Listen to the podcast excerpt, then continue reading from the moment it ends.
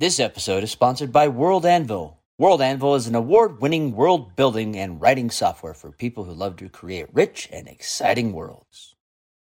Hey, Dungeon Crawler, thanks for tuning in to our episode this week. But guess what? Did you know there's even more that you could be listening to? If you head over to our Patreon, you can get access to behind the scenes content, hearing more of the discussion before and after the show, and even comments in the middle that didn't make it into the final cut. Thank you so much for your support, and keep being great. This is Daniel. And this is Krebs. This is Alton. And I am Matai. And you're listening to Dungeon Crawlers Radio, the greatest geek podcast out there. All right, everyone, and welcome back to Dungeon Crawlers Radio. We love having you here. Today, we have an extraordinary guest. One who is of a flavor that I'm not sure we've ever had on the show before. He I is, don't make it a habit to taste our guests personally. But all of our guests have great taste. Now, oh, that's evidenced by the fact that they're on our show. uh, awesome. I and I am super excited to introduce you to this guest. But first, crawlers, just real fast. Can we touch base on the whole Krulltimate charity event thing? Can we talk about that really Wait, quick? Did you just say Krulltimate? You know, I'm so glad that you mentioned that. You know, I think it is time to talk about the Krulltimate charity event as of the recording of this episode, we are 10 days away. By the time you hear it, it's going to be somewhere between uh, seven and five. This, it was given us to know that there oh. is a Krulltimate charity event happening July 29th. And if you didn't understand the reference, that just means you need to be there even more. Uh, We're raising yes. money for primary children's, but you know, one of the people on this show, it's difficult to guess who has a, a, deep love of the 1983 film that wasn't Return of the Jedi, beloved sci-fi classic Krull. We've gotten the licensing to be able to show it. We've teamed up with Jordan Commons and with Primary Children's Hospital to be able to raise some money for them. We're really looking forward to doing it, so make sure to come check us out. And I want to say a very special thank you to those who have already donated, both those who intend to attend the event and those who could not make it but gave generously anyway. Primary Children's Hospital is amazing, and it is our great fortune and honor that we get to raise money for them. So thank you for that. And guys, can I announce something for the first time? Ooh, oh, yes, please I love do. secrets. I I made a small investment, and I spent some time. I spent I spent just under a week taking the film from the Blu-ray transfer and remastering it using AI powered software. And what I can tell you, what I can tell you is that this is possibly the best Krull has ever visually appeared, and that's coming from the guy who watches it at least Ooh. once a year, right? Can't wait to see that on the big screen. So this will potentially be the most beautiful version of Krull your eyes have ever beheld. I'm really looking forward to it. And Dungeon Crawlers, you should be looking forward to it too. So right now, take a pause, go over to tinyurl.com slash Krulltimate. You're making a donation directly to Primary Children's Hospital. All the instructions are there. You can get your seats reserved and come join us and your other fellow dungeon crawlers in support of a good cause and a fantastic anniversary. But Absolutely. today, I think we have a guest. Is that right, Josh? We do have a guest. We have accomplished microbiologist and fantasy author, Dr. Jeffrey Gardner. Yay! Yay! No, wait, wait a second. Dr. Gardner, you're a microbiologist? That's true. Well, wow, you're you're a lot bigger than I expected. I'm also a uh, smash at uh, cocktail parties because I'm always cultured. Whoa! I'm here oh, for it. Sting.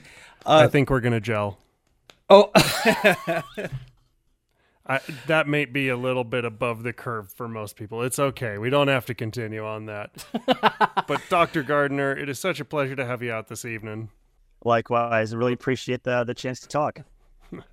so, Dr. Gardner has written this beautiful book. If you uh, go and take a look for it, I know he he even cracked the joke at the beginning. It sounds a little bit like a self help book, but in fact, it is a beautiful fantasy novel. Jeffrey, what is it about? Give us the high level synopsis. Sure. So there's there's two levels. The big story is there is um, a group of characters that are uh, chasing after a, a wizard that's that's done wrong. The story is told from the perspective of two characters, Thorn and Carleon. So Thorn is a wizard that's kind of going through a midlife crisis. He's made a lot of mistakes and now has rubbed the the ruling mage council the wrong way. And so he's punished and now he's trying to undo this punishment and he has to basically go find someone that is of value to the mage council. And at that point, he meets up with the the second point of view character. That's Carleon. And Carleon is uh, he's a young man. He's in his very early twenties, and he used to be a knight, uh, but again made some mistakes, got kicked out of the knighthood, and now he's barely scraping by as a mercenary. And so Thorn hires some mercenaries to go find this missing person.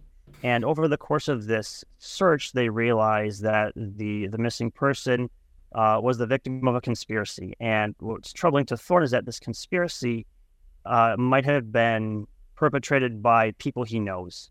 And so mm-hmm. then the story kind of kicks into high gear, and that's it's a chase, chasing down clues and perhaps some of Thorn's old rivals, and trying to figure out why is this missing mage important? What are they trying to do? And is there something that Thorn and Carly can do to stop it? Absolutely love it. And, you know, writing a novel is like a huge accomplishment, first off. So kudos yes. to you on that. Big time. The big question that I have from that, though, is like, where did the foundation for this story come from? Is this something that's been in your head for a long time? Did it seem to write itself, or is it something that you've had to plot out over time? Like, what what was the path for you for this book to come into existence? No, that's a great question, and so I'll, hopefully the answer is not too convoluted. But I've always been a writer. And so I got my first rejection letter for a story I submitted when I was 11. Congratulations. For a magazine called Highlights. yeah. And I still oh, have it. Highlights. Uh, we know highlights. Uh, highlights for yeah. children. Okay. highlights for children was my first rejection letter when I was 11. Uh, and I still have that letter. And I all I've done is collect rejection letters, uh, you know, ever since. And so all of the the usual suspects. So magazine of science fiction and fantasy, um, Asimov's Realms of Fantasy, mm-hmm. Dragon Magazine, back when it was still in print mm-hmm. uh, and not the the online iteration it is now. Um, but I've kept all those rejection letters because that's you know, every writer's got their own journey, and so that was really what I'm talking about is stuff that was when I was in middle school, high school, early college, um, and then there was kind of a transition where I stopped writing because then you know I went from uh, my undergraduate degree, I went to the University of Wisconsin and then went to graduate school for a PhD in microbiology. Then I got a postdoc. Then I got a faculty position out on the East Coast. And so for 15 years or so, I didn't write anything creative. I was really focused on technical writing. But then a couple things changed. I got tenure at my university, so I went from assistant professor to associate professor, and my first child was born. For folks that have kids, they know that that infant child care is, is really kind of a, a cycle. And so, you know, baby wakes up, baby's hungry, feed the baby, change the baby, baby falls asleep, and that's that's really kind of the the two hour cycles, and that just goes on forever. Hmm. And so during those those brief baby feedings and baby naps, um, I started thinking about some of my old stories again, some of the stuff that I was writing and, and the ideas that I had, and I thought, well, what if I did things this way? And so then I wrote a couple notes down in my old writing journal, and those couple notes became a couple pages, and then a couple would turn out to be chapters. And I realized over the course of this maternity leave, I had actually written uh, enough that I thought would be a decent outline for a story. So the the the kernels of ideas came from the old stories that I had written in high school and early college, but ultimately, the the book is what my was my attempt at writing the or reading the story that I had always wanted. So I figured, you know, the the, the kind of the cliche quote is, um, you know, the perfect book or the book that you love the most it hasn't been written yet, so go write it yourself. That's what I tried to do, and so now having written it, I read it again, and I'm very proud of it, and I'm I'm happy with the story overall. But it's kind of like the the Leonardo da Vinci quote: "Art is never complete; it is abandoned." So it's a complete story. It is done. It's done. But now going back and rereading it, I'm thinking, boy, I, the, the exact same criticisms I had of other people's work, I have now of my own. I said this conversation would have been better if I had done something else, or this bit of magic would have been more interesting if I tweaked it just a little bit. And so, you know, that's what my my new project is is is trying to take those ideas of the things that I thought was interesting or that I could fix for this first novel, and then incorporating into another another story. So that's about Very a roundabout cool. answer, but I think that's at the core of what you were asking. Yeah, you said myriad wonderful things back there. The thing that, that keeps bouncing around inside my head is when you said every author's journey is different, right? And uh, and so from the time that you returned to your writing to when you got it published, what was that? How, how long was that window of time? Uh, a year and a half to two years. And so, in, in, in terms of when I committed to saying I'm going to have this be a novel, write the novel, have it go through beta readers and revisions, and then submit for publication and actually sign a contract, uh, it was two years. Awesome. And then, which publishing partner did you end up with? So this is actually, uh, I think, fairly unique. So I published with an academic press. So it is um, Loyola University of Maryland's Apprentice House Press. And so this is a, a press that most people have never heard of because it publishes predominantly literary fiction, and it is um, an undergraduate run publishing house. So what does that mean? So you could you could call it an academic press, you could call it a training press. What it is is that there are a handful of professionals at the university, and they teach these classes on marketing and editing and book production. Manuscripts are submitted to the university. There is a class where they read and rank manuscripts, and then they offer publishing contracts to about 10%. And so Very I was lucky cool. enough to get one of the one of the 10% slots. And then for the remaining academic year, you go through the editing process. So developmental copy, line, develop a cover, and then uh, at the end of the semester you get the the arcs and then you go through final edits and then in the the spring of the next uh, semester it is it is published. So it is kind of a symbiotic relationship in that i'm learning to be a book writer. All of the staff at apprentice house press are undergraduate students learning how to be novel editors or um, publishers. I think that appealed to me again as, as a as a academic in my day job because it's training kind of the next generation of that that job. Most most students would say, "Here's a portfolio I did for some class." The students from Apprentice House can say, "Here's the book that I helped publish, and I made a prod a product you can buy on Amazon or Barnes and Noble or Bookshop.org." And I took it all the way through from from concept to something you can hold in your hand. And so I think that is actually a mm. really neat journey for both me as an author and then also for the the student editors of of Apprentice House. That's awesome. Very That's cool. incredible. Uh, you mentioned uh, choosing a cover and things like that, and a lot of uh, authors have talked recently about the process of finding a really good artist and going from concept to the actual art that makes it onto the cover. What was that process like for you? Do you have a lot of uh, control over that, and uh, who'd you end up going with? So uh, the art on the, the cover was done in house by Apprentice House. So that was all done by the uh, student staff at Apprentice House. Um, so so in terms of you know having to farm it out, we didn't have to. It was all right there. In terms of the amount of input I had, I had more than I think a lot of people would going traditional. Again, so mm-hmm. I'm, I'm not speaking about the independent route where you have total control. For folks that uh, go through traditional publishing, they have zero control. So I'm somewhere in the middle. The actual final design, Apprentice House had, had control over, but I was able to make suggestions, and, and they were actually taken, which was uh, was neat to see. Mm. And and that cover design, by the way, is absolutely gorgeous.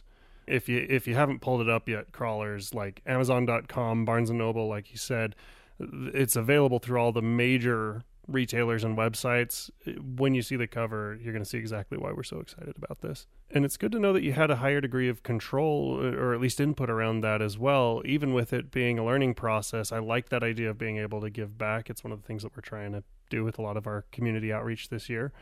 Um, but how was the process of working with some of these students? Did you find that there were opportunities to, to step in and, and help guide them, or did you find that for the most part, it was a fairly intuitive, easy to work through process. I'd say it's, it's the latter. I think the thing that was interesting is something that was kind of um, it, it, parallels the story in that in that the story is again about kind of an, an, old wizard and kind of a young knight or young mercenary and how they view the world is very different when you're when you're young you've you've got a very different perspective than when you're you're older and so in terms of character interactions. That was something that I think was really interesting with the editors because the, the comments and the feedback I'd be getting from them is somebody in their 20 would not say or do that. And against as somebody in their 40s trying to write someone in their 20s, that actually was really valuable um, because I don't always get the youngs. And so trying to figure that out is, was really, really helpful. Very cool. It's okay. I don't always get them either.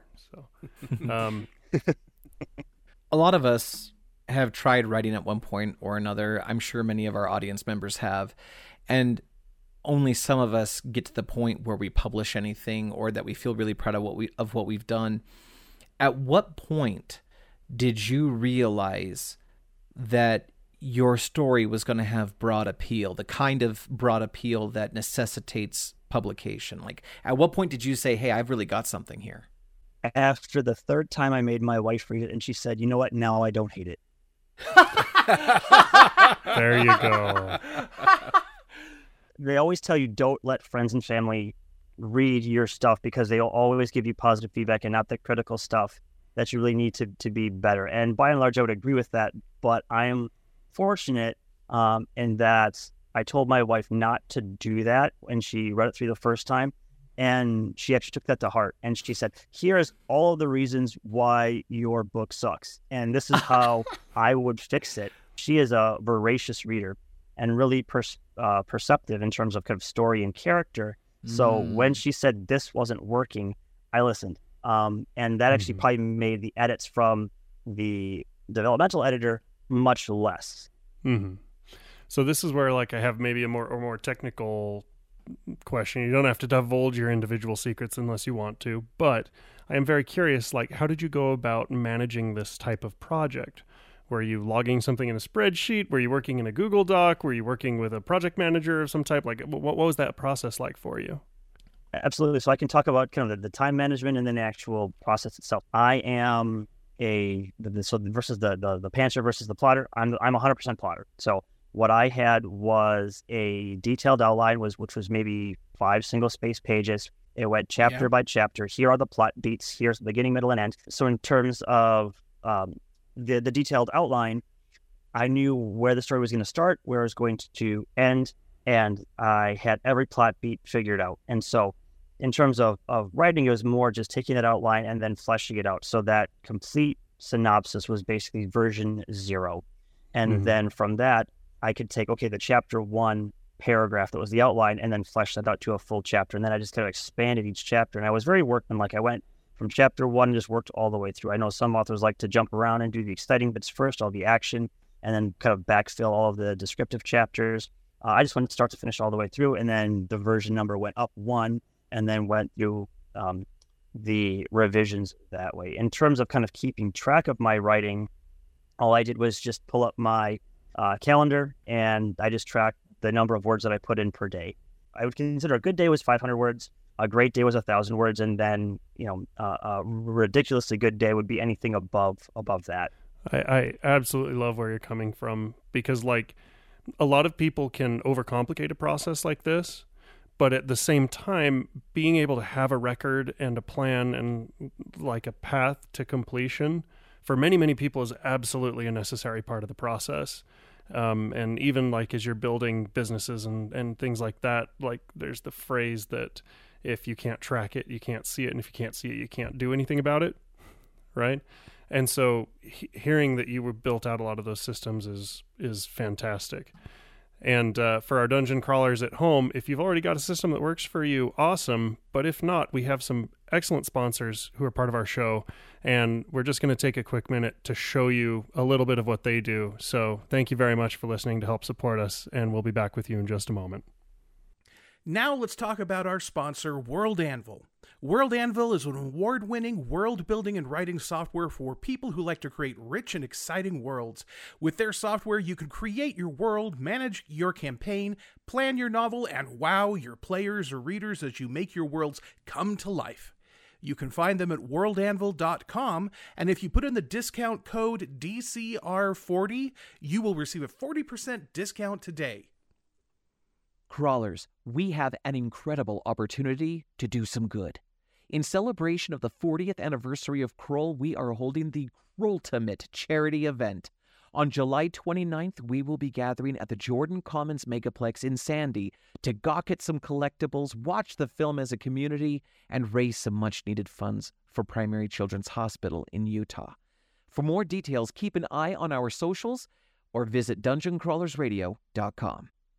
Hey, Dungeon Crawlers, welcome back. Thank you so much. You know, those sponsors really help us grow, and we're grateful that, that they're here to support us just the same way that you are, too. You know, and I had an experience uh, shopping the other day. I uh, had gotten this sweater and it kept picking up static electricity. So I was able to take it back to the store and they gave me a new one free of charge. Uh, oh, Matthew, even I'm shocked that you went with that joke. I feel thoroughly fleeced. I'm just trying to be a card again. And here you are. Inter- we have an author on the show, and he is spitting us this beautiful yarn, and you had to interrupt with that. Well, we'll knit it all together somehow. Oh, crochet, crochet. crochet, crochet. Yeah, there we go. I did not expect that. Well, I, I actually do have a question for our friend Jeffrey here. Uh, you mentioned that there's alchemy and, and mag- a magic system in your in your book, and those are always so fun.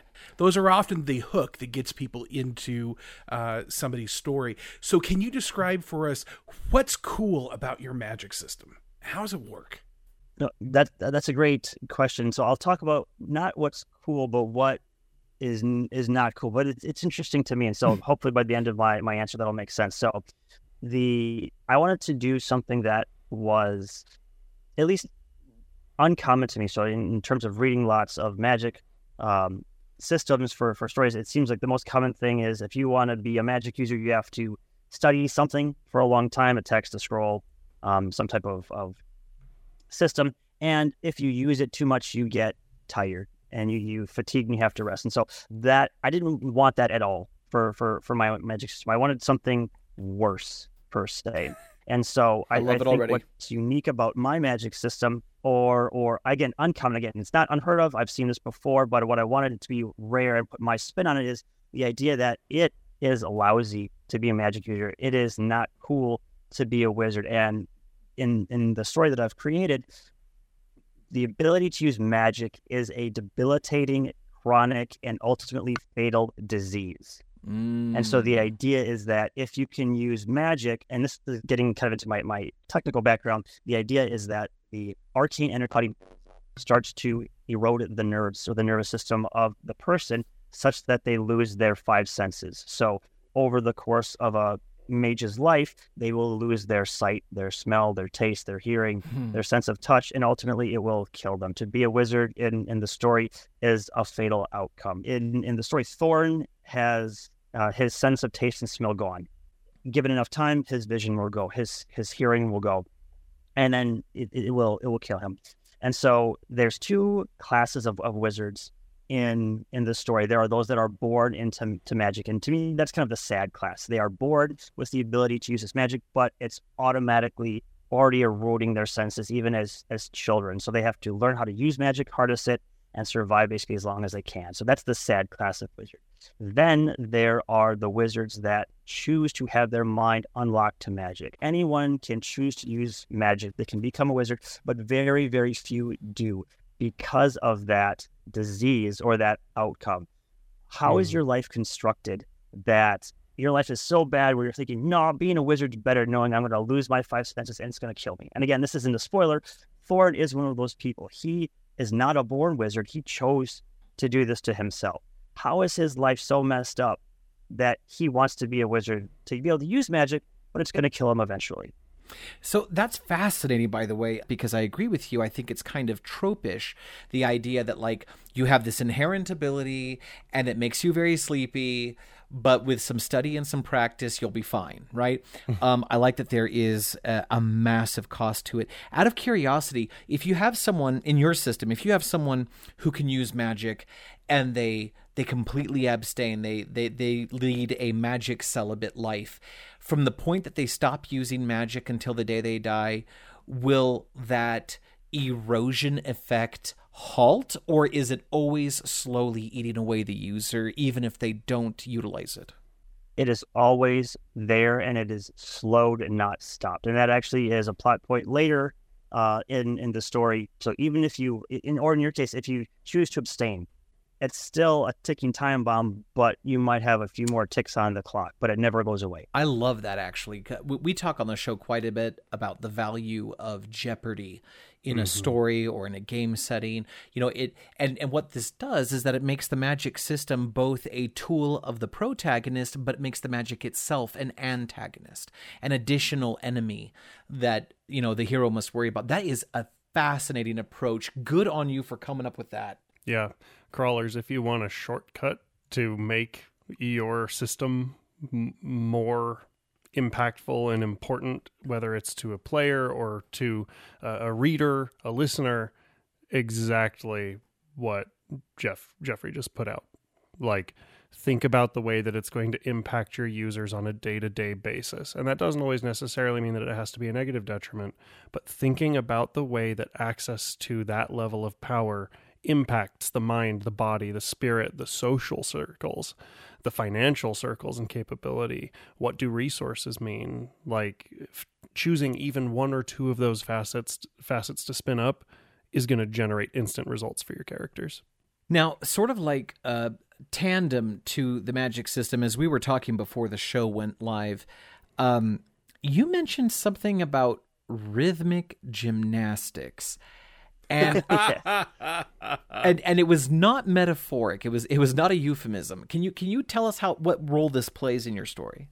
Yeah, so I planted this seed because I've always wanted to talk about it because I think it's a, it's it's interesting and clever to me and probably only to me after I share it. But but here it goes.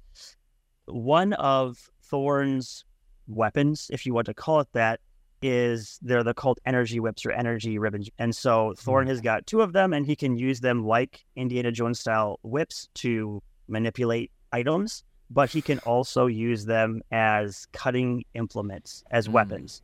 And so the idea that I came from that came from watching the Olympics many years ago. And it was I was watching a woman uh, do the rhythmic gymnastics and her or object item. I'm not quite sure what, the what the term is. Was was the, uh, a baton with a long ribbon on it, and so you take the baton and you can twirl it and throw it around and catch it, and it was these very graceful arcs. And the magenta ribbon, it was a it was a red magenta ribbon, and I, for me that was such a striking image. And I thought, boy, that would be really cool if that ribbon was somehow dangerous. And now she had to not only manipulate the the wand and the ribbon and weave around her body, not hurt herself, but what if she could actually strike with that or grab something with that and have it be an offensive type weapon? And so that, again, that was a cool idea for, you know, an adolescent little boy, but it always struck with me and it always, and it always stuck. And I think, man, I want to do something with that. And so in a later part of the novel, Thorn has these, these energy whips or these energy ribbons, um, and he's able to go, you know,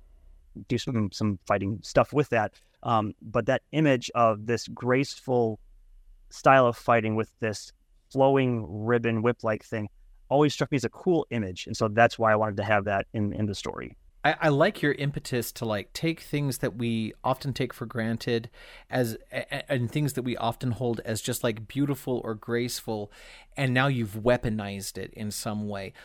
Just like and, and i mean that sincerely. Like your magic system is the same thing. We often look at magic as this ethereal graceful beyond the the corporeal you know? We look at magic as this beautiful thing um, and you've made it a cancer if i can use that term without hurting too many feelings.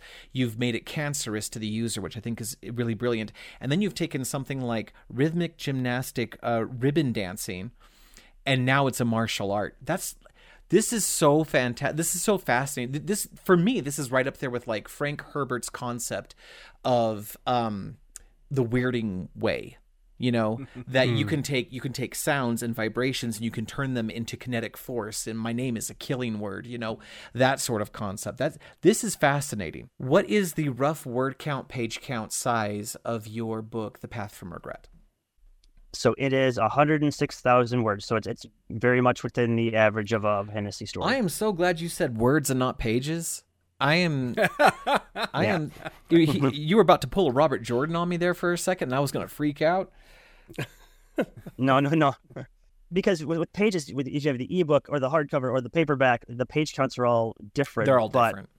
regardless of versions, it, it's all 106,000 words. So that's that's how I track it. And and in terms of thinking about you know what is the standard for uh, standard for an average fantasy novel, not a Sanderson or a Jordan or you know uh, a, a, a Stephen King, right? You know where you can have the door stoppers.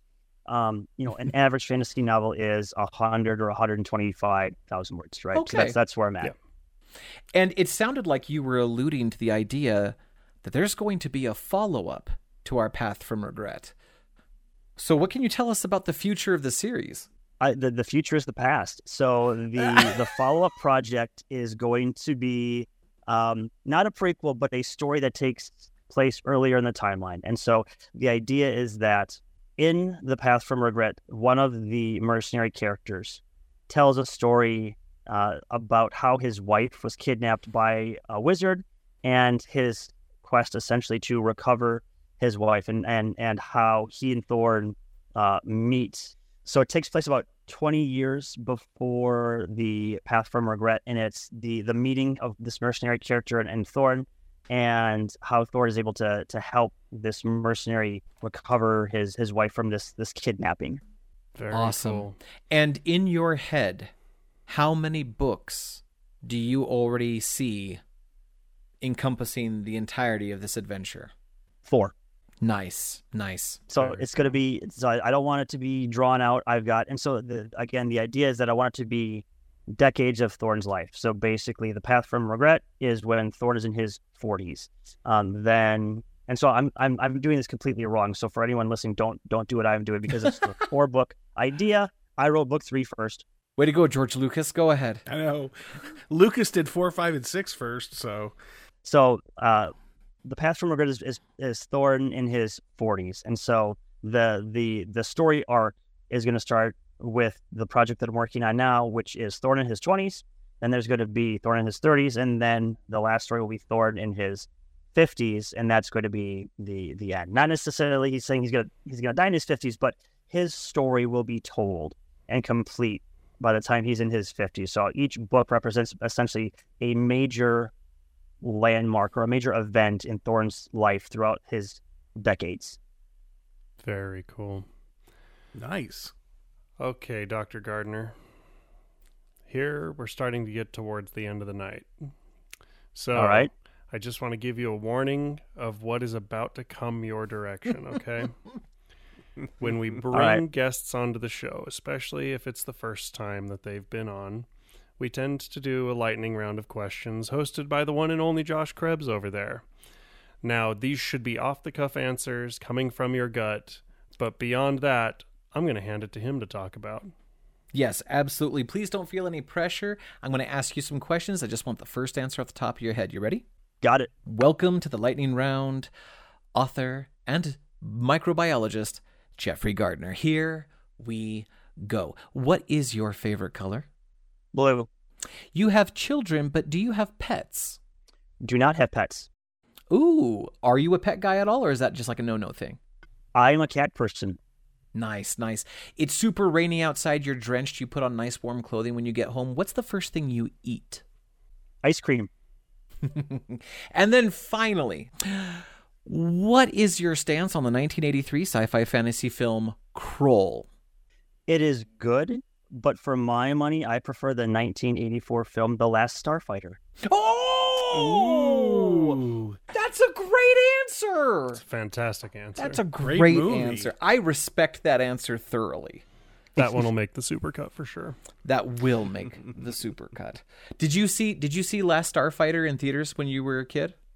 No, unfortunately, I was six at the time.